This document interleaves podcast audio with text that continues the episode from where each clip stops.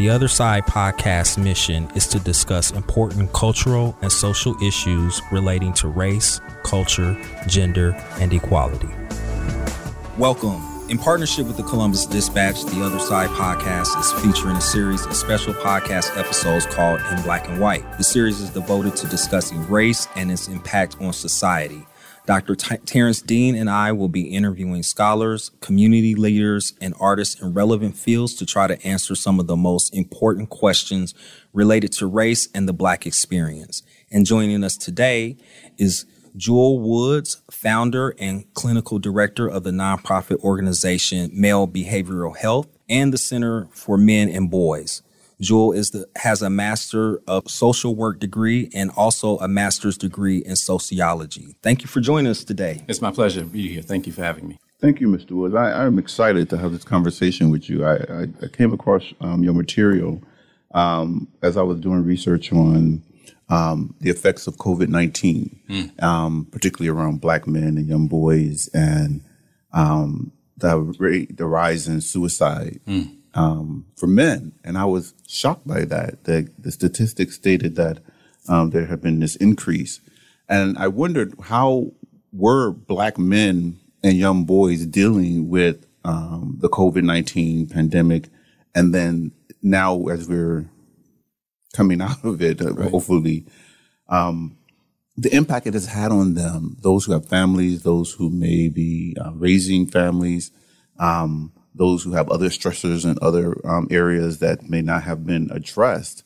Yes. Um, have you all done any like con- insight or work on that to to understand how the the pandemic, particularly the um, underlying issues of health for Black men, but we didn't talk about mental health. Yes. Can yes. you talk about that? Like, why? How did we sure. miss that part? Sure. No, I. Uh, there's a lot there. So uh, first and foremost, thank you for the opportunity, and I, I really appreciate the question. So, COVID 19, I'll talk about it in a couple different ways. Uh, at its core, was framed as a public health issue. Mm-hmm. Uh, and no doubt, because of its impact, made a lot of people think about questions about morbidity and mortality. Uh, the reality is, whenever you think about questions about morbidity and mortality, you're also uh, in the realm of uh, psychological and emotional issues. And so, COVID 19, just uh, as a frame, literally only got the attention around public health issues. And there was not that uh, immediate sort of concern about the, the mental health and emotional right. health impact right. of that. So that's one of the things that's important because, uh, you know, what we know from a public health perspective is that we can, you know, take a blood test to kind of figure out how a person's doing. We can get an x-ray to see how a person's doing. But there are no blood tests for the amount of anxiety. Right. There are no x-rays that can get to tell you the level of depression or grief. Mm-hmm. And so on one level, it's just an easier way to get at how a person is doing is through these sort of public health uh, measures. Mm-hmm. But the mental health measures really only come when uh, people actually disclose what's happening in their lives. Mm-hmm. And so to talk about men and boys for a, a moment, uh, what we know is that you know, men and boys in general, uh, African American men and boys, I would mm-hmm. say, and men African American and men and boys of color uh, really have not had a history of trusting the mental health uh, field. Mm-hmm. In general, there's a lot of stigma associated with uh, not just mental health, but for men and boys because of the role of gender. Yeah, there's an yeah, association yeah. of you know not wanting to be vulnerable, not wanting to disclose, and oftentimes you know for good reasons because that historically has been used against us. We've never had the freedom to be Correct. considered you know not right. Right. So if you combine the fact that on one level, uh, COVID nineteen was really just thought of or framed as a public health initiative, yeah uh, that it really was not immediately uh, concerned with the mental health things. And then to your point about its impact on men and boys and African American men and boys, there's just a long history of not uh, feeling as if that's a space where they can go to. And so what we began to see in private practice, and I'll just use the words of the men uh, in particular, that you know ended up coming in. Mm-hmm. Uh, they were saying, "Look, we've had these issues all the time. We've had these questions all the time, but what COVID 19 did was it removed all the distractions. And so now I'm forced to deal with those things. Mm. Because I'm sequestered in my house, right? Mm. Now what I'm left with is my mind. Right. And so uh, before, maybe I could run and go to an Ohio State football game, or I could go to the bar, or I could do all these sort of things that on one level would distract um, or maybe even avoid, you know, some of these pressing issues. Mm-hmm. COVID nineteen removed all those uh, barriers, and men mm-hmm. and mm. boys were left with self, and that you know, uh, with an undisciplined mind, with uh, unsettled yeah. spirit, lends itself to a lot of anxiety, depression, uh, and trauma. And so that's when we started to see a lot of uh, men and boys started to come in mm. for the first time in their lives. And so uh, COVID 19 wow. was in many ways a really uh, important watershed when it comes to mental health in the African American community. So, so in some regard, it helped to get boys and men to you who probably um, not necessarily may have sought you out your services, right? Well, it's, so it's a blessing and a curse, right? well, it's an interesting point, but you know, one of the things that I I love the way in which you frame that because it is a blessing and curse. Because mm-hmm. one of the things that happens with men and boys, and I share with men uh, and boys all the time that you know one of the first things I have to pay attention to is not what's going on, but like why now. And so mm. because okay. you know COVID nineteen, like you said, you know, was this particular time, uh, and because you know men and boys come, were coming in, the average man in, in particular has no interest in going in and sharing his problems. So by right. the time they come in, they typically do a little bit worse than what they think they are. And so the the the positive is right that they came in for the first time but the curse is sometimes it was only when they're in real crisis. Mm. And so one of the things that I have to do as a clinician is to simply be able to evaluate if they're in the appropriate level of care. Because the reality is they might, the disease course might be even more. So they might need to be uh, in something like, you know, intensive inpatient or perhaps even hospitalized. So that's the thing. The reality was that by the time those men and boys came in in COVID, things were had progressed a long, long time. Mm. But the benefit was you could start a process. Uh, you could, you know, um, uh, be about the business of uh, diagnosing and dispositioning properly. Mm-hmm. Things that I don't take for granted, honestly. Yeah. Uh, there's this term that you know we're very serious about uh, in male behavioral health called clinical justice, mm-hmm. which is the idea that African American men and boys are uh, properly diagnosed, properly dispositioned, and properly treated. And by properly diagnosed, it's because too often men and boys in general, and African American men and boys in particular, are over diagnosed in certain areas, particularly yeah. when it comes to psychotic issues and personality issues, and underdiagnosed when it comes to mood disorders. And when it comes to disposition, too oftentimes men and boys in general, and particularly African American men and boys of colors, are dispositioned to levels of care against their will. Mm. And this last area is that they're properly treated. So for all those reasons, no matter how I get men and boys, I'm thankful to get them because I know it's just very important, particularly when they it's their first time, uh, you know, accessing mental health care. And so accept the real burden of trying to get it right.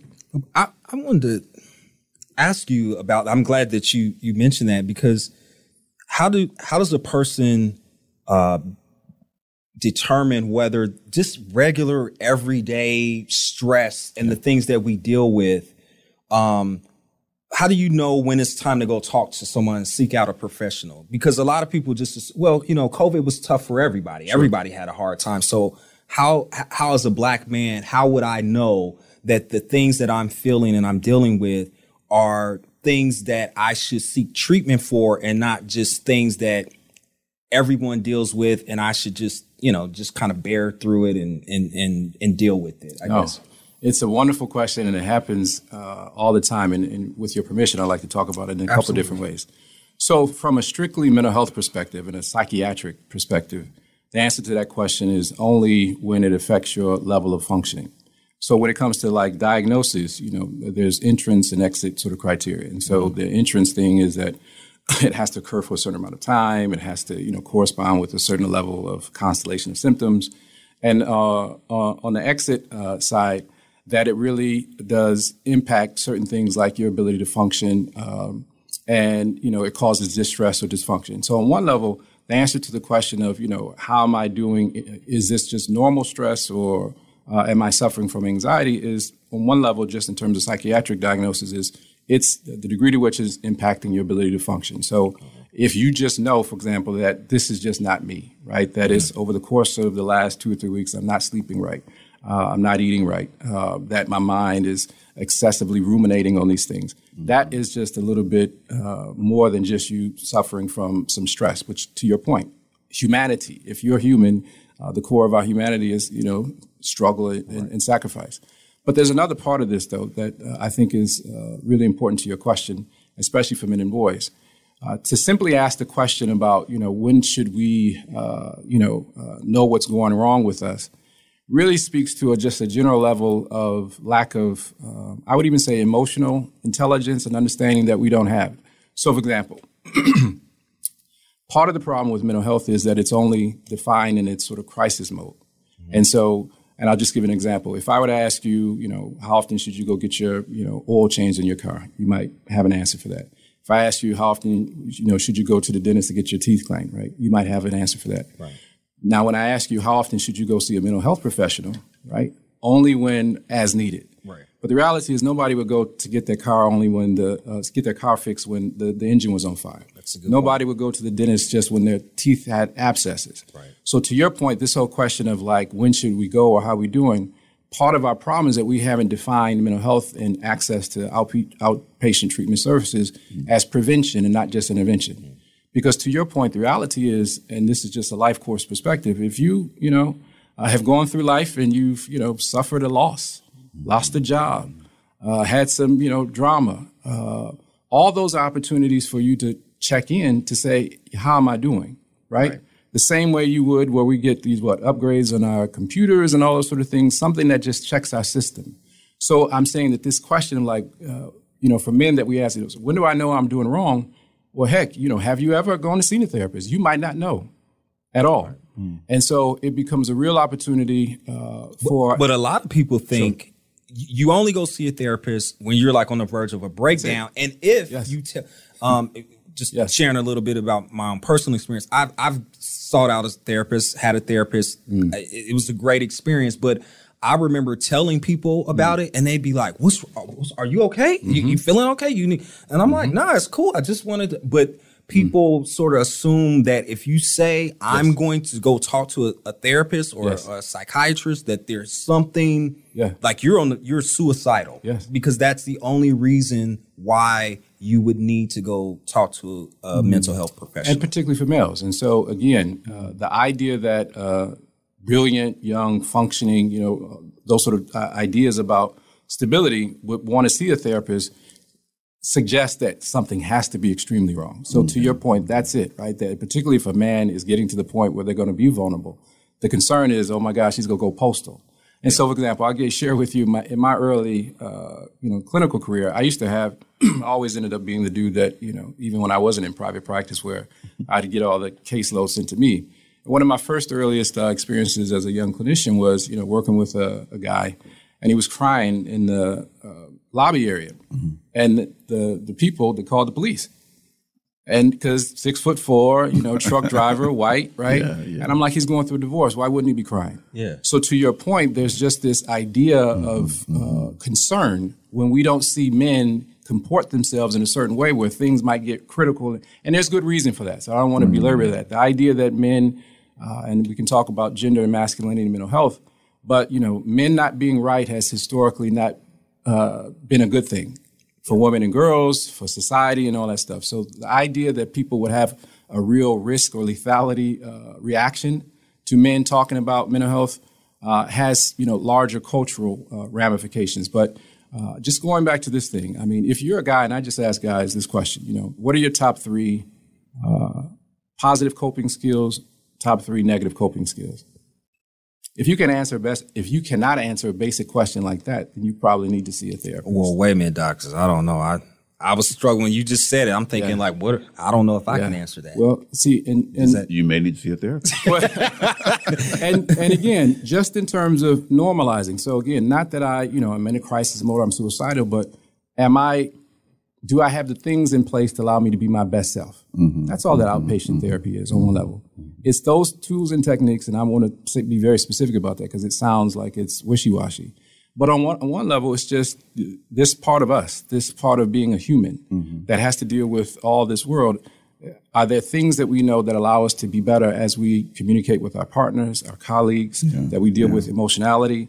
So, yeah, if we don't have basic things like that, then we probably would benefit from being in a process that allows us to, to grow in those areas, simply to be who we want to be.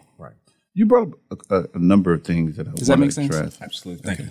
you. Um, you brought up clinical justice, and then, which I thought was very interesting, because um, it's more like a legal term versus a medical term mm-hmm. when you said that. So it signaled something to me. Then you said cultural ramifications of mm. um, what that looks like for black men and boys, and culturally um, how they've been, um, I guess, um, raised or inoculated into manhood or boyhood.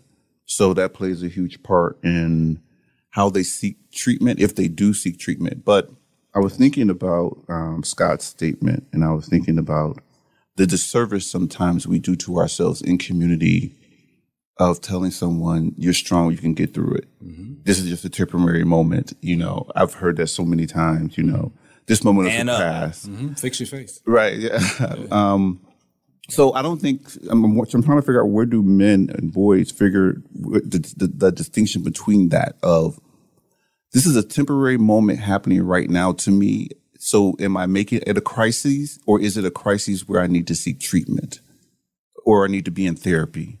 Like how does someone who does not have the cultural ineptness and tool sets mm-hmm. Um, to say that to themselves to say, because I think you're talking, and, and, and, I'm going to frame this in a way that it may not sound politically correct, but it's very classist. Because someone who's mm. educated, we can make those type of distinctions between ourselves. Mm. There's someone who's not been introduced to the medical or mental health field or area. Mm.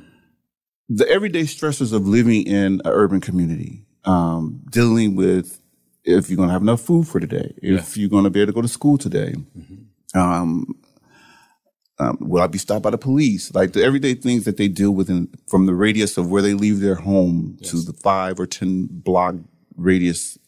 The stressors deal with yeah. that, mm-hmm. you know?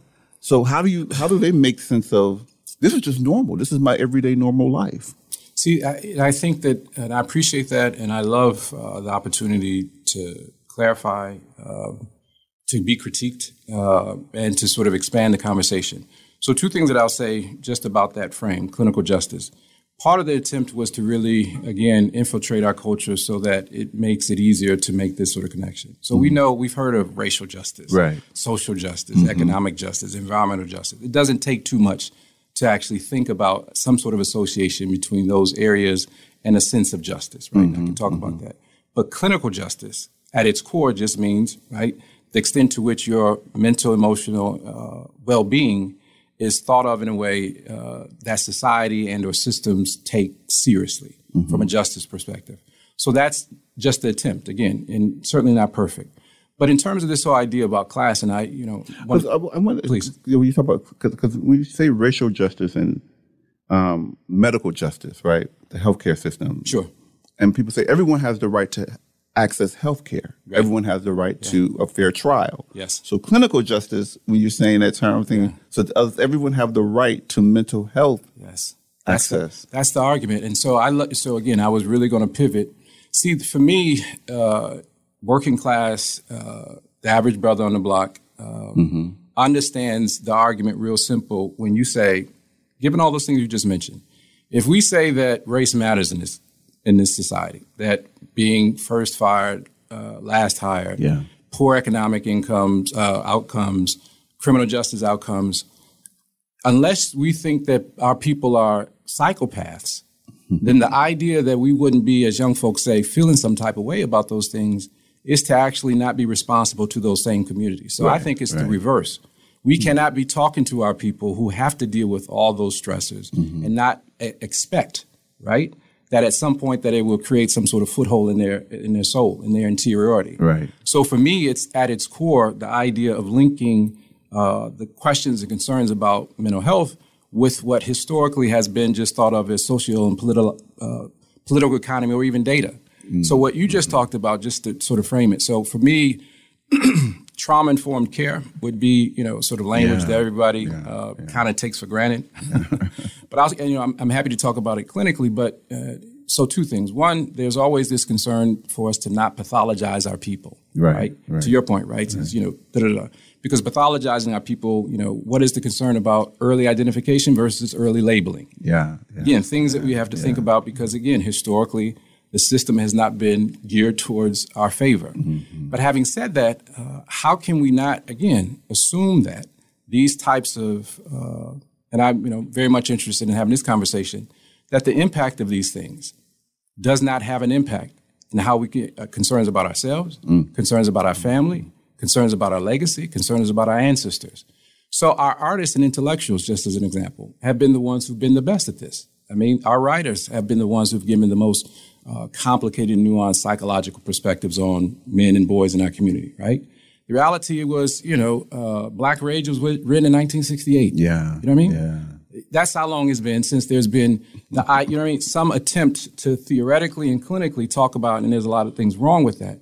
So we just have not, for a number of different reasons, right? Uh, for fear of being pathologizing our people, for fear of the ramifications of that, not said that all these stressors and outcomes, negative outcomes, uh, have an actual potential impact. Why? Because we're human.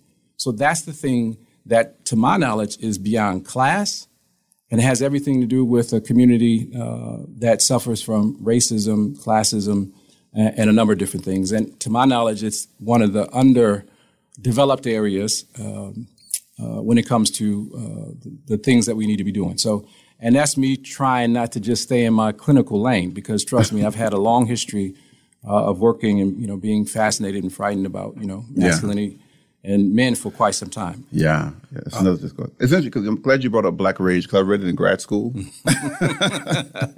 it created a whole other trauma for me yeah, yeah. reading that, and I was because I was like, "Wow, the book was written in the seven for the in the seventies, correct? Mm, Sixty eight, I think. Yeah, 69. And when I read that in grad school, before my time, before my time. Okay.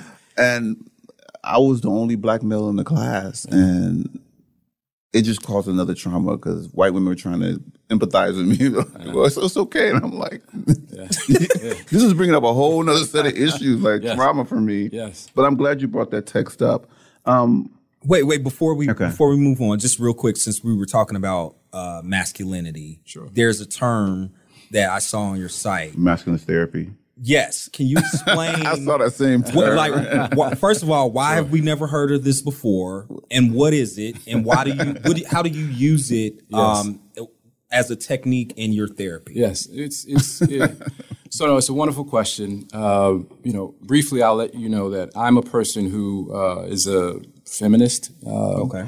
Was raised by, um, so for example, real briefly, by I went to Oberlin College and I've always been fascinated by men and boys, but at that particular time was there when uh, Bell Hooks was there, yeah, and Chandra Mohanty, and literally mm-hmm. was you know a student at, at Bell's feet. So she was my long term mentor. I've written about her and all that stuff. But the things that she was doing with uh, women and girls at mm-hmm. the time made me want to do the same thing with men and boys. So I started organizing men's group when I was an undergrad. So the point was that I became extremely fascinated by the potential and power of a gender analysis as it applied to men. Yeah. For example, it was the first joke that a guy, uh, when I was an undergrad, asked me. He said, uh, Imagine if men and boys went to sleep for a week. He said 90% of all violence on the earth would end. And I was like, and looked at him like he was crazy, but then I thought about it, right? Mm-hmm. So it just started this whole process.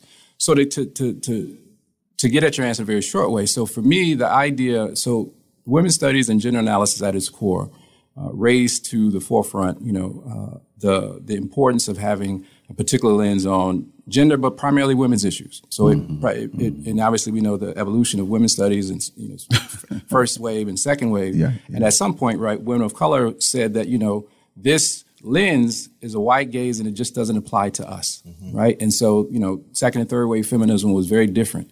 With all that being said, the, the, the contributions of the women's movement is it absolutely brought gender to the forefront. And from that became this birth of men's rights and men's studies. I can talk a lot about that.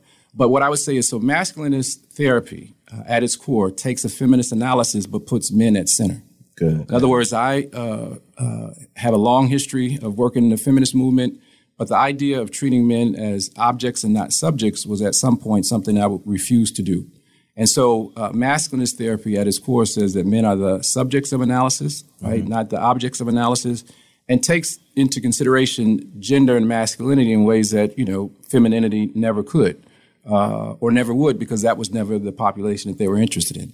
Now, interesting enough, and I'll just say this, and there's a lot more to say about that theoretically and methodologically, but uh, men who come in, you know, they read that term, and the first thing they think they they go come in and do is talk bad about women, and I, you know, and it becomes one of the uh, uh, you know, most uh, jarring things because I, again, am a feminist uh, when it comes to analysis at my core. But what it means is that I take uh, gender, uh, masculinist therapy means everything, every opportunity I have to assess gender and how it impacts a man, how he views his body, how he views his you know, we go everywhere, right? So performance issues, uh, uh, a number of different sort of screens, for example, just to figure out what are the, the actual ideas and attitudes they have about gender that might be a stressor. So those guys, for example, they come in uh, uh, thinking that women are the source of their problems, right? That's a particular gender lens, right, about ideas and expectations about women.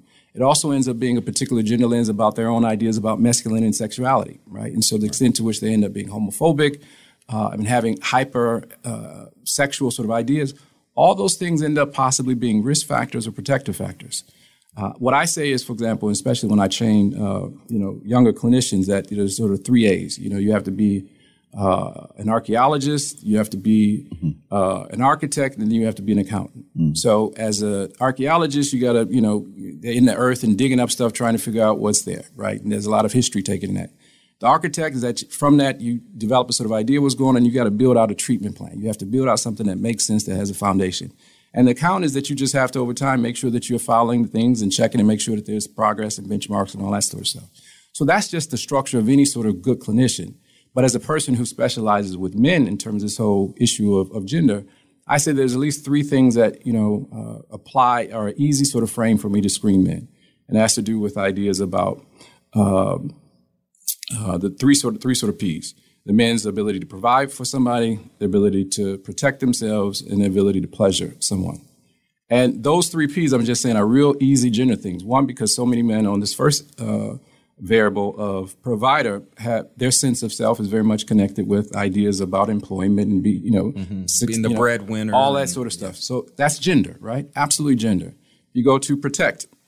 some of that is connected with the idea of protecting family and stuff like that. But so many ideas that men struggle around, and I'd even say hemorrhage around, is the issues around their body and abilities to, you know, constantly comparing themselves to other men. And so we don't trust a lot of men. Hmm. And so there's a lot of trauma, for example, that happens. And so that's why now the UFC and all that sort of stuff and blood sports, this profound tension become between blue collar masculinity and white collar masculinity. So this whole idea about hmm. what does it mean to protect oneself, mm-hmm. which is really much connected with issues of trust and, and control in general. Mm-hmm. And this last area is just as to, to pleasure. Uh, a lot of men, uh, despite what we, you know, uh, want to share uh, in public, have a lot of concerns about their body, issues about you know, mm. being able to please someone, all of which are related to gender. You know, what is a man supposed right. to do? Right. Hierarchical, hetero. You know. Uh, yeah. And, and who can you talk to? You can't really talk to your boys yeah. about it, and you can't talk to your woman you. about it. Yes. So yeah, that yes. I, that makes sense. Okay, mm. I get it. So so tell us more about the Center for Boys and Men. Like what what um why the center? Where is it located? Sure. and how can those who are seeking your services um, find you? No, I appreciate the question. So, just briefly, so the Center for Men and Boys is our uh, community engagement outreach work from what we do. Mm-hmm. Uh, as I was talking uh, a little bit, maybe too much about it because I'm so focused on the clinical side because yeah. it's really important, but uh, you know, we have not, uh, my caseload has been, you know, pretty uh, full for quite some time. So really wow. don't have to struggle for, for that. Uh, but the reality is, uh, while that gives me purpose, uh, passion, and peace, we know that that's just at the micro level. Mm-hmm. mm-hmm. Working with men and boys, working with their, their families and their relationships, mm-hmm. you know, is really, really important. Having said that, we really need to do things to change the culture. And so one of the things that mm-hmm. male behavior health has historically been known for, a lot of uh, major ev- events and initiatives. And so mm-hmm. we thought there was an opportunity to kind of separate the clinical side okay. f- from the community engagement side. So the Center for Men and Boys right now, and this is new, so this is something we just uh, launched. So it only exists within the context of what we're doing. Okay. But it exists within the context of our initiative. So we have mm-hmm. two, you know, uh, major initiatives. One that's starting this, this yeah. Uh, weekend. Uh, called Brothers in Stride, which okay. is really designed to address uh, both our physical and mental health. Okay again, all these things come from my clinical interaction. One of the things I'll just be real quick uh, that came, uh, no surprise, right? Mm-hmm. That we know that our physical health is connected with our mental health. And so yeah. even during the pandemic and when it was cold, one of the things I would always encourage men was to sort of, you know, still be active. Yeah. And these yeah. brilliant men would always, you know, take it, you know, uh, overboard and transform their lives and get off of, you know, their diabetes medication, all that sort of stuff. Yeah. But then what we know is that, you know, uh, in addition to that, in addition to the stigma of mental health, there's some stigma about being outdoors and in the nature. Mm-hmm, mm-hmm. And what we know from studies is literally being outside in nature, you know, for 10 minutes has ability to sort of, you know, reduce some of the symptoms associated with anxiety and depression. Okay. And so our uh, the more we researched it, and you may or may not know that Walk uh, with a Doc is this international program started here in Columbus, Ohio, by a brilliant uh, cardiologist. So mm. we consult with them, and they literally have walking support groups in almost every city around the world. And again, uh, very important, but things that you know minorities in general and African American folks in particular don't do right? Mm. Uh, we don't walk out in nature. That's not a part of, right? Mm-hmm. And what's disturbing about that, um, just in terms of talking about this initiative, one, we know what the, the consequences of being in these, you know, you know, these days a person's zip code can t- kind of determine yeah. their lifestyle, yeah. Yeah. life chance, and anything else. So getting out of urban environments where there's oftentimes just no peace. Yeah. Right. What our people have not had, uh, and it sort of hurts you. I mean, to think about is just peace right? The opportunity to just go and just calm things down. Mm-hmm. And I can talk about that when it comes to our young folks. So this initiative, you know, this city does a great job of uh, focusing on the walk, for example. Mm-hmm. But there's an opportunity to say that walking can be a lifestyle and a way of life.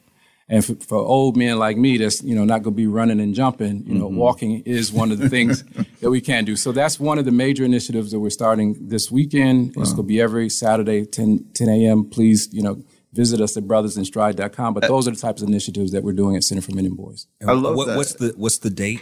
So we start uh, this Saturday, May 14th. Uh, we're alternating between uh, Metro Parks and City Parks. So starting off this week at Sharon Woods, we'll be at Black Blacklick Woods, Olentangy Park, and I think the last one is uh, uh, something out. What you call it? So there's you know, so literally we're alternating and here's the big thing. So uh, during the course of the summer, because this is a 12 week initiative, uh, we're going to have these major community events. So these are stride walks. So right. stride with your pastor is going to be in a month. Right. After that, it's going to be stride with your family. So yeah, you can bring it, right? You know, bring your family and kids. Black folks have just never had the opportunity to be out walking in nature. We, you know, got jokes about bears and, you know, all that sort of stuff. and the reality is we are people from nature. Yeah. Right. Yeah, and you can go your whole life and never you know, be in the hood and never even know that there's such thing as Metro Park. Yeah, uh, yeah. And so, yeah, we're really excited about that, uh, especially coming out of COVID. Yeah, I'm glad you shared that, and um, I hope a lot of people take you up on that initiative and start meeting. So it's every Saturday, right? Starting every Saturday, 10 a.m. 10 a.m. Just right. an hour through the summer. And through what's the, summer. what's the website, just in case? Brothersinstride.com. Brothersinstride.com. Brothersinstride.com. Okay. Um, they can also, you know, access that at the Center for Men and Boys.com mm-hmm. under our initiatives tab. Okay. Now, will there be food and or you know because you know well, we, we, I ain't coming well, unless the food. It's you know? a wonderful thing. So if anybody wants to help with those in kind donations, you say, Lord. so you know, people you know, they come out. Like, you give me come up here at ten o'clock in the morning. You know? well, no, those are so. Please, please come. Uh, the idea of us walking and yeah, I, we have every expectation that those yeah. things actually will, will be there. So they can fellowship afterward, right? Oh yeah. Well, that's gonna be there. So it'll be a little, you know, beginning part where we'll talk and talk yeah. about health and mental health then the walking, and then some other stuff. But I love that. I love that. Yeah. So so please don't bring you know no brown bags. That'll come. We got to get the Metro Parks used to it. First. But I do right. All these people black people, black, right? Yeah, yeah, exactly. Walking, Walking by black. black. Yeah. I, am glad you brought up too about getting out of the neighborhood. Um, yes. I've always made the argument that um, sometimes people who live in um, stressed communities or um, anxiety, anxious communities uh, create a collective um, communal idea around stress and anxiety. So I call it collective anxiety or collective stress, right? Where everyone is on high alert um, because of the community that they live in. Yes. So when you said that, I was like, oh wow, I've been thinking about that concept for a while. So to get out of that community and to go someplace else helps bring the Yeah. yeah. And, and, and it's sad, uh, you know, so I'm from Toledo, Ohio. Uh, we've been here, me and my wife. Uh, she's a physician since 2013, so nine wow. years, right? But when we started this process of, you know, building out and uh, uh, this uh, Brothers in Stride, there's black men from Columbus, Ohio, brilliant professionals who've never been to a metro park. Wow. And that's just talking about professionals, folks. So to your point, yeah, right? If yeah. you're talking about being in the hood where I was raised, the idea of walking out in nature, come on. Yeah. yeah. So this this is also the part when it comes to mental health and the racialization of that. So we unfortunately think that certain things are white thing. Yeah. We think that you know self harming behavior or suicidality is a white thing until we start seeing these numbers rise within our own community. And oftentimes we're always there, we just didn't look at it. Mm-hmm. So the same thing when it comes to these health things that again should be for us, mm-hmm. right? But we just have never. And again, I don't just want to say it's a racialized identity thing, uh, which is part of it because some of this is access to resources. You know, get, mm-hmm. you know, what are the bus routes to Sharon Woods? All those things that you know, as a program, we gotta have to be real intentional about. For example, because we, we want to bring young folks. But that's the point yeah. that we just don't have those spaces to decompress. Mm-hmm. We live in these environments, as you just said, where it's just go, go, go. Uh, we consult and you know have uh, had wonderful partnerships with uh, Columbus City Schools and other schools. And one of the things that I uh, talk with teachers about and do this thing called hip hop therapy mm. is imagine what you're. I know, right? Because they, they're there. But if you're dealing with all that sort of stuff and hip hop and all that stuff, go, go, go, and then the bell rings at whatever, seven, eight o'clock in the morning, what do you think that you're dealing with on the inside? Mm, right. Yeah, yeah. So part of the calming, you know, techniques, part of the ideas of, of, of teaching uh, teachers and their young folks how to regulate their mood and their emotions is literally just a precursor to learning because you can't do that when everything's hyper vigilant, hyper yeah, right, and yeah, focused, and you yeah, just go, go, go, go, right? Um, and so read. How can you read and focus mm-hmm. if your mind is jumping like you know monkey brain? You know, I, I, deal with that with the younger guy. So you're 100 percent right. I think that um, you know the idea of mental health at its core, uh, you know, we use these things called mindfulness and all that stuff. Yeah. Is really how do we create, you know, these opportunities to slow things down, mm-hmm. to have peace, right? Mm-hmm. At its core, therapy is about just learning the tools not to be reacting to things. And when you're in this sort of hyper vigilant mode, you're constantly just responding, you're triggered and so that you don't have the peace and stability just to be able to, to do what you want to do. Yeah. And that's yeah. what, you know, something like these little breaks uh, can offer. And there should be a number of di- different things. But uh, yes, these are precisely the types of things that uh, we're excited to, to help change the culture around. I like that you, you said about triggers and learning what your triggers are, knowing what they are. Mm. We instantly go into fight or flight. Absolutely. You know, um, is this a moment where I should be fighting or is a moment should I be flighting or um, how am I reacting? Why am I reacting? What's what's the trigger here? Mm-hmm. This is really brilliant. How can people get in touch with you, contact? So, um, you know, parent, parents who are listening, or a man who's listening right now said, um, "Are you taking new clients?" So that's the new. That's the first question. so yes, and it's because precisely we're in this mode now. Um, got to the point where I couldn't keep making the argument that you know men and boys need to uh, see uh, therapists and then not make myself available. So yeah. there's two ways yeah. that we've addressed yeah. that. One, another website we created, uh, BlackMentalHealthAmerica.com. Okay. And so literally. Uh, any person can go to uh, this website, and just mm for Ohio, we're doing it for the nation. And you can click on any of our cities, Toledo, Columbus, Youngstown, and you can find the black female and black male therapists in your city. Wow. So that was precisely okay. because I said, okay. look, I'm tired of not being able to see people and yeah. I want to make sure that they have access. Because not everybody has the ability to go to psychology today and filter and all that exactly, sort of stuff. Yeah. So either blacktherapistsohio.com or blackmentalhealthohio.com is where anybody free of charge can just go to and find a list of black therapists in their cities. For me uh, and male behavioral health, they can just go to our website, uh, okay. uh, male behavioral health, which is mbhinc.com. Okay. That's mbhinc.com, or they can call our office at 614-360-9702. Okay. 614-360-9702. Now, in terms of, because uh, I'm sure there's some people out there who may be interested but are concerned about the cost or if they don't have insurance. So can you talk a little bit about, yes. in terms of if you don't have health insurance or yes. if you do, how can you still get, can you still speak to someone and how does that work? Yeah. So at this particular point, and, and trust me, it's a, um, in addition to all the other stuff that I'm doing, I'm very – much invested with uh, and committed to building an infrastructure supporting clinicians. Mm. Because you might be surprised that the trend now is not even to accept uh, insurance. People just fee for service. They only accept oh, people wow. who can pay. Yeah.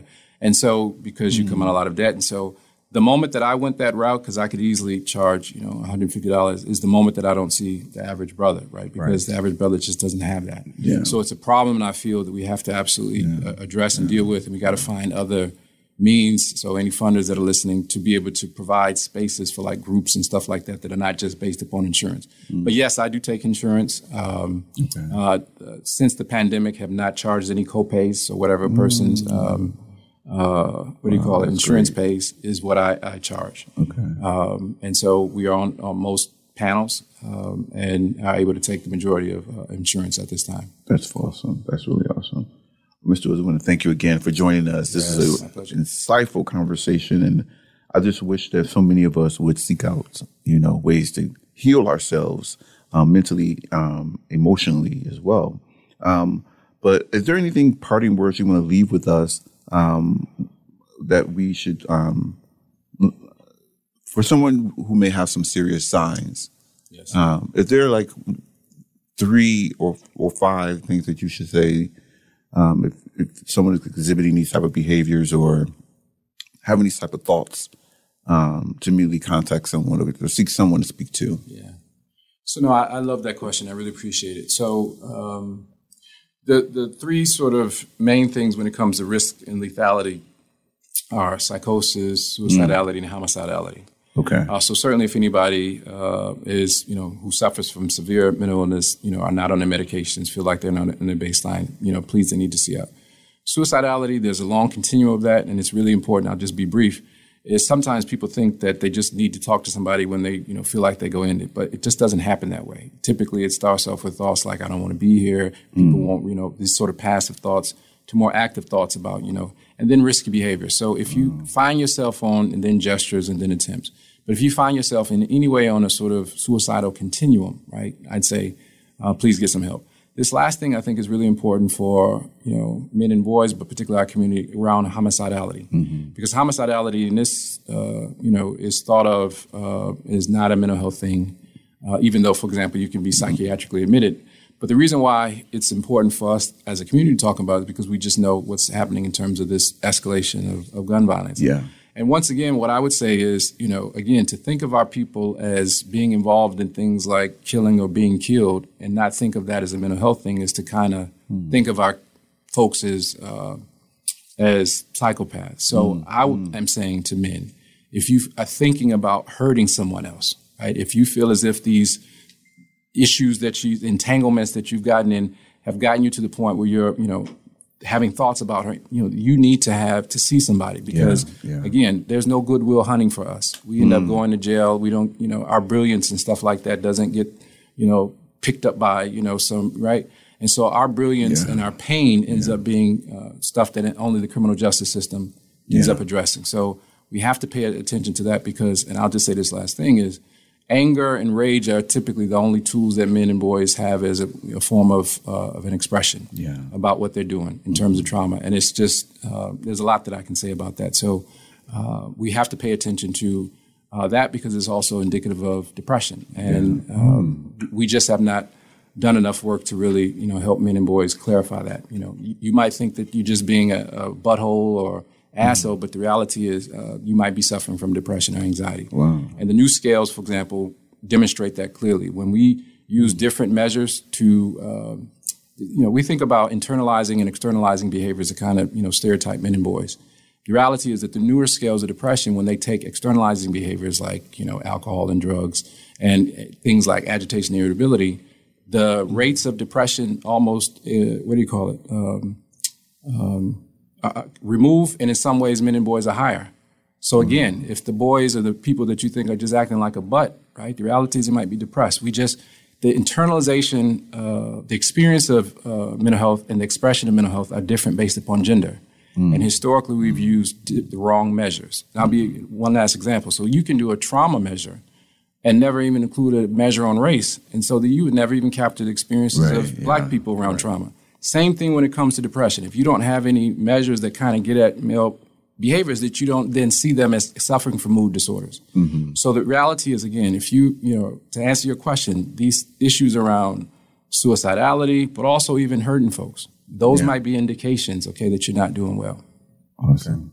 Thank you so much. Thank man. you so much. Lively uh, conversation. Really we, um, appreciate that. Yeah, we can't thank you enough, Mr. Woods, for coming in and speaking with us and helping us understand this issue and and and what hopefully you know somebody will, will, will be able to um, take something from this and, and maybe seek out some therapy that wouldn't have otherwise, uh, hopefully. And uh, for everybody else out there, uh, we want to thank you again for joining us. You can find this episode on dispatch.com or wherever you get your podcast. And please consider supporting local journalism by becoming a subscriber. And until our next episode, be sure to check back for the next installment of In Black and White podcast series. Thanks.